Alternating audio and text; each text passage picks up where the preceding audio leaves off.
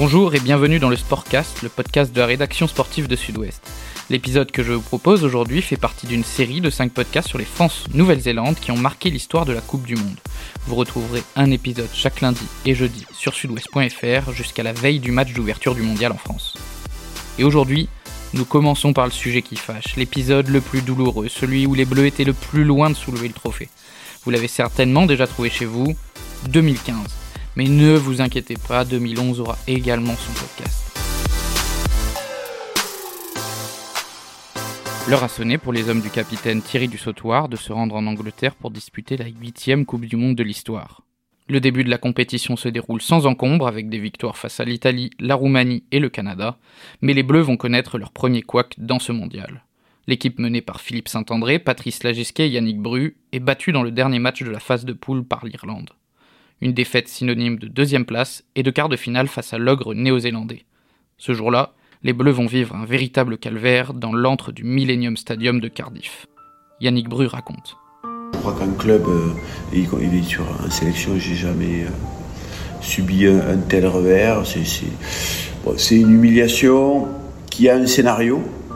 Il y a une première partie où on est dans le match, où on s'accroche, je, je dirais jusqu'à la mi-temps. On sent qu'on est dans le bras de fer, il y a la blessure de Fred Michalak. Puis juste en fin de, en fin de mi-temps, euh, on est dans le bras de fer, il n'y a pas de démission, il y a un combat. Euh, euh, je me souviens d'une action, c'est loin maintenant, parce qu'il y a, c'est, il y a huit ans, euh, je me souviens d'une action où on peut marquer, on doit marquer, euh, et, et où il y a une décision arbitrale un peu, un peu difficile contre nous. Euh, donc on est vraiment dans le bras de fer dans, sur les trente premières minutes. Il y a la blessure de Fred qui est un coup dur, et après, euh, réellement, euh, euh, l'équipe euh, s'écroule. Euh, s'écroule, et dans le rugby, quand on lâche le bras de fer, euh, on sait contre une grosse équipe qu'on se fait enfoncer le poignet sous la table. Hein.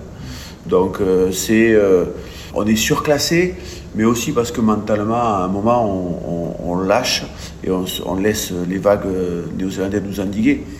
Je précise aussi que c'est peut-être c'est le meilleur match Euh, de la Coupe du monde réalisée par les Néo-Zélandais. Ils sortent le très grand match, ils sont dans un grand soir et, et, et, et une fois qu'on a relâché euh, nous la, la, la, la, sur le plan du, du mental, euh, ben c'est, c'est juste impossible et on contemple le désastre et, et c'est ce qui malheureusement est parfois arrivé contre ces équipes-là où euh, les vagues, les vagues euh, inondent tout et, et on voilà on reste sur un, un champ de larmes au coup de sifflet final.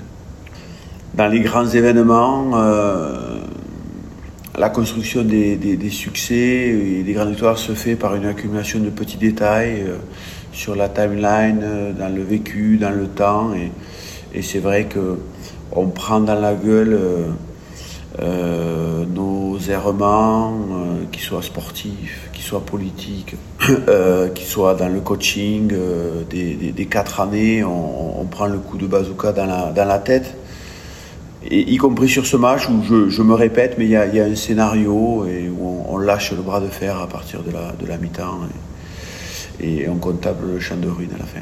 Score final soixante-deux treize, les Bleus essuient le pire revers de l'histoire du quinze de France en Coupe du monde. Une raclée que le capitaine des Bleus de l'époque, Thierry Dusautoir, aura du mal à encaisser. Bon, ça c'est un enfer de A à Z en fait, c'était infernal. En fait tu vois le mur arriver, c'est juste pas à quelle vitesse tu vas le prendre, et là en l'occurrence on a pris à pleine vitesse. Et ce match là pour moi c'était un match le plus euh, dur, compliqué parce que, euh, parce que euh, pour la démission en fait. C'est ça qui m'a fait, c'est pas la défaite, parce que la défaite a été quasiment signée en fait, déjà.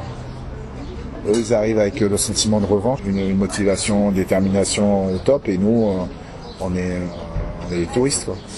Des touristes sur ce match-là, et surtout, on se bat pas.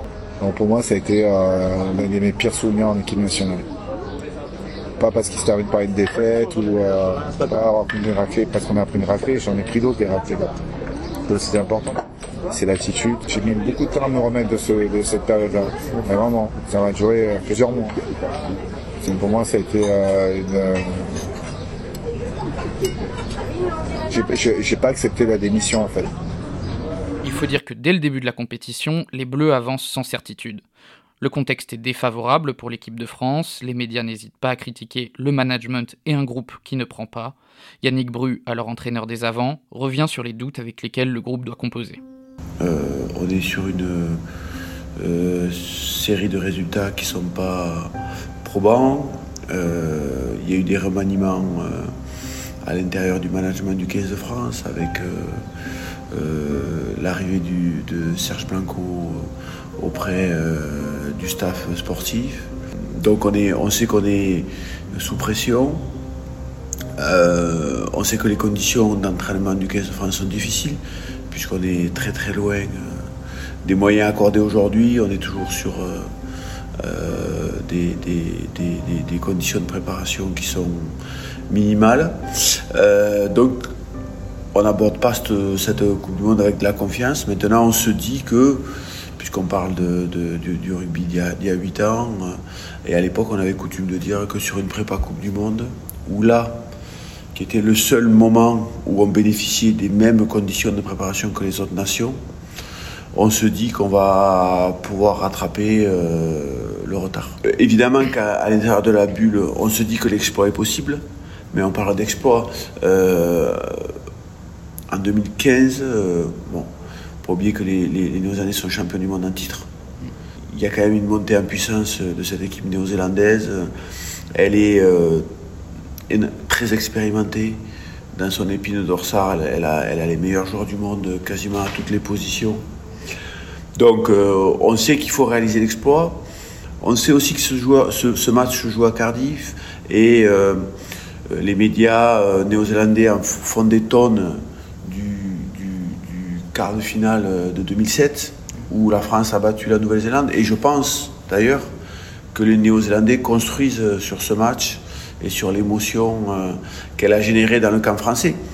Euh, donc voilà, on, on, on se dit que l'exploit est possible, qu'on, qu'on, qu'on peut euh, rééditer ce qui a été fait en deux mille sept, euh, mais euh, je pense que les, les Néo-Zélandais sont, sont prévenus et que ça décuple aussi leur force. Cet exploit, Thierry Dusautoir n'y a jamais cru. Le retard lié au manquement d'une préparation laxiste pour un mondial est déjà trop conséquent aux yeux du capitaine. Moi aussi, je sens que je, je suis en décalage par rapport à une façon de voir les choses, une façon de... Je suis en décalage. Que ce soit Lagisquet ou Yannick, mais c'est deux personnalités différentes. Euh, j'étais en phase, hein. On est euh, bah, une partie de l'équipe qui, euh, pour moi, ne euh, prépare pas une Coupe du Monde en fait.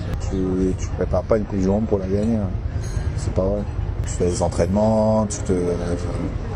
mais dans la façon dont tu, tu, mentalement, collectivement, tu te mets en place, c'est qu'il y a une fête de Bayonne en fait. Il y en a un qui avaient réussi à, à rentrer, ils réussi à rentrer dans la tête de Philippe Saint-André. Bon, il a pas, ça n'a pas été trop dur non plus, parce que lui, c'était plus un capitaine de, d'ambiance. L'actuel manager de l'Union Bordeaux-Bègles est quant à lui plus mesuré. Il y a une, une volonté de responsabilisation des, des joueurs. Euh, avant ce match, on a senti qu'on demande au leader de... de enfin, Philippe Saint-André demande au leader de s'investir.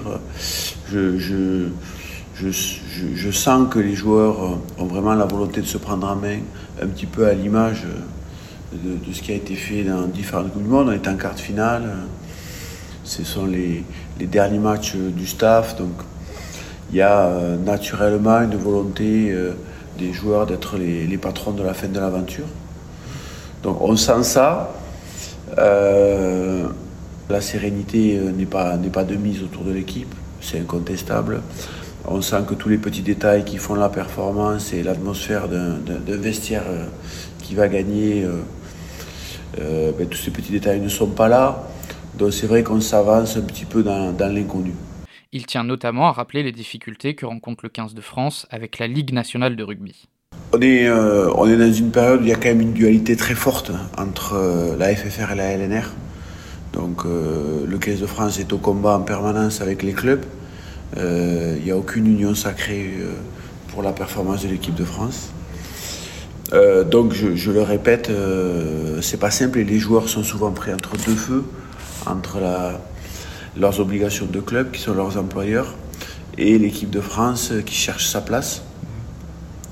Euh, la réglementation des gifs euh, n'a pas non plus euh, porté ses effets. Donc, euh, les, les joueurs ne sont pas dans une position facile parce qu'ils ils oscillent entre euh, la, la, la dualité de commandement, les clubs et, et la F F R. Euh, tous ne sont pas certains non plus euh, d'avoir le niveau euh, requis euh, pour obtenir un titre mondial, honnêtement, puisque euh, à cette époque, il y a énormément, énormément d'étrangers à tous les postes clés du, du, du, du rugby français. Euh, voilà, dans, en tout cas dans le top quatorze. Donc les joueurs ne sont pas dans une position facile. Ce n'est pas du tout leur, leur implication qui est, qui est en question. Mmh. C'est l'environnement dans lequel ils évoluent. Et donc euh, voilà, mais euh, on, on, on pense aussi, ou en tout cas on se raccroche à ce credo euh, traditionnel qui est de dire euh, la préparation Coupe du Monde est la seule période pendant laquelle le quinze de France peut se préparer comme ses adversaires. Donc on se raccroche à ça et euh, l'histoire dira que c'est pas suffisant. Mais Yannick Bru ne justifie pas uniquement cet échec par le contexte dans lequel évoluent les joueurs. Il n'hésite d'ailleurs pas à critiquer les choix du staff et prend entièrement sa part de responsabilité dans ce revers. Là, c'est très loin, il y a huit ans, mais je, je, je crois qu'on a, on a trop, euh, on n'a pas assez travaillé sur l'identité de jeu de notre équipe, c'est-à-dire la, la somme de nos, de nos forces, de nos comportements qui doivent être vus à chaque, à chaque match. On a, bon, il y avait, il y avait des, aussi des, des, des atermoiements en termes de philosophie de jeu. Euh, je, il y avait des débats aussi en interne sur Euh, la façon dont devait s'exprimer notre équipe. Donc rien n'était très clair sur le plan sportif.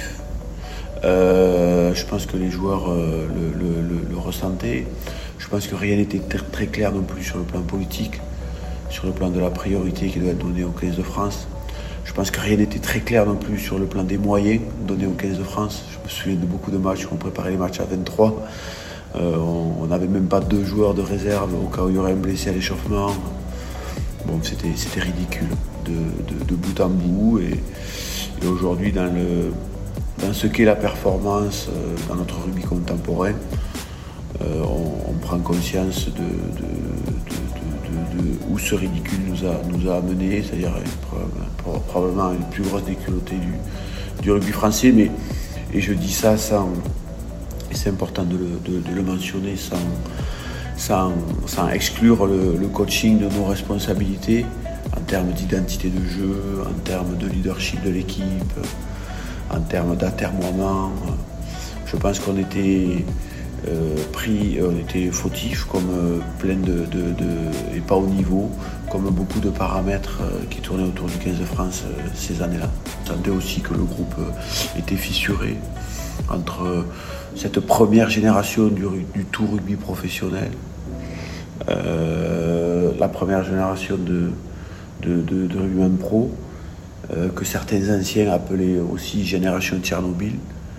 Euh, bon voilà, on sentait qu'il y avait vraiment euh, une rupture entre les anciens euh, de ce groupe. J'ai envie de citer personne, qui avait un leadership éprouvé, un professionnalisme aussi parfois de, total.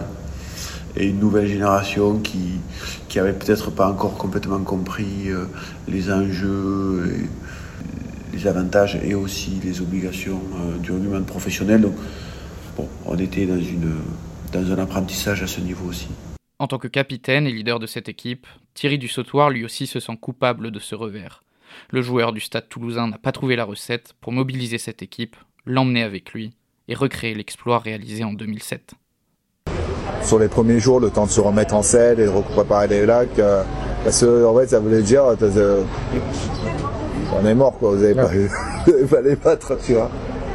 Et donc oui, tu prépares, tu prépares ce match-là, mais bon, moi je sens qu'il n'y a pas la même, t'as pas la même, le même ressort que quatre ans avant. Je pense que euh, je me trompe parce que j'essaie de gérer l'équipe de la même façon que j'ai géré il y a quatre ans. Bon, ça c'est mon erreur. De toute façon, dont je parle au mec, les ressorts émotionnels sur lesquels j'appuie, euh, et ça marche pas parce que c'est, euh, c'est normal, c'est pas les mêmes personnes, c'est pas la même génération, c'est pas les mêmes histoires. Les mecs, ils réagissaient pas à la même chose, et moi j'avais pas identifié ça. J'ai essayé de faire un copier-coller, et donc sur mon boulot à moi, j'ai pas été bon. Et ce qui me gavait, c'est euh, que les, les mecs, ils viennent me parler encore, de dire euh, staff, euh, joueur, de ouais, on va faire un truc, on va faire un truc.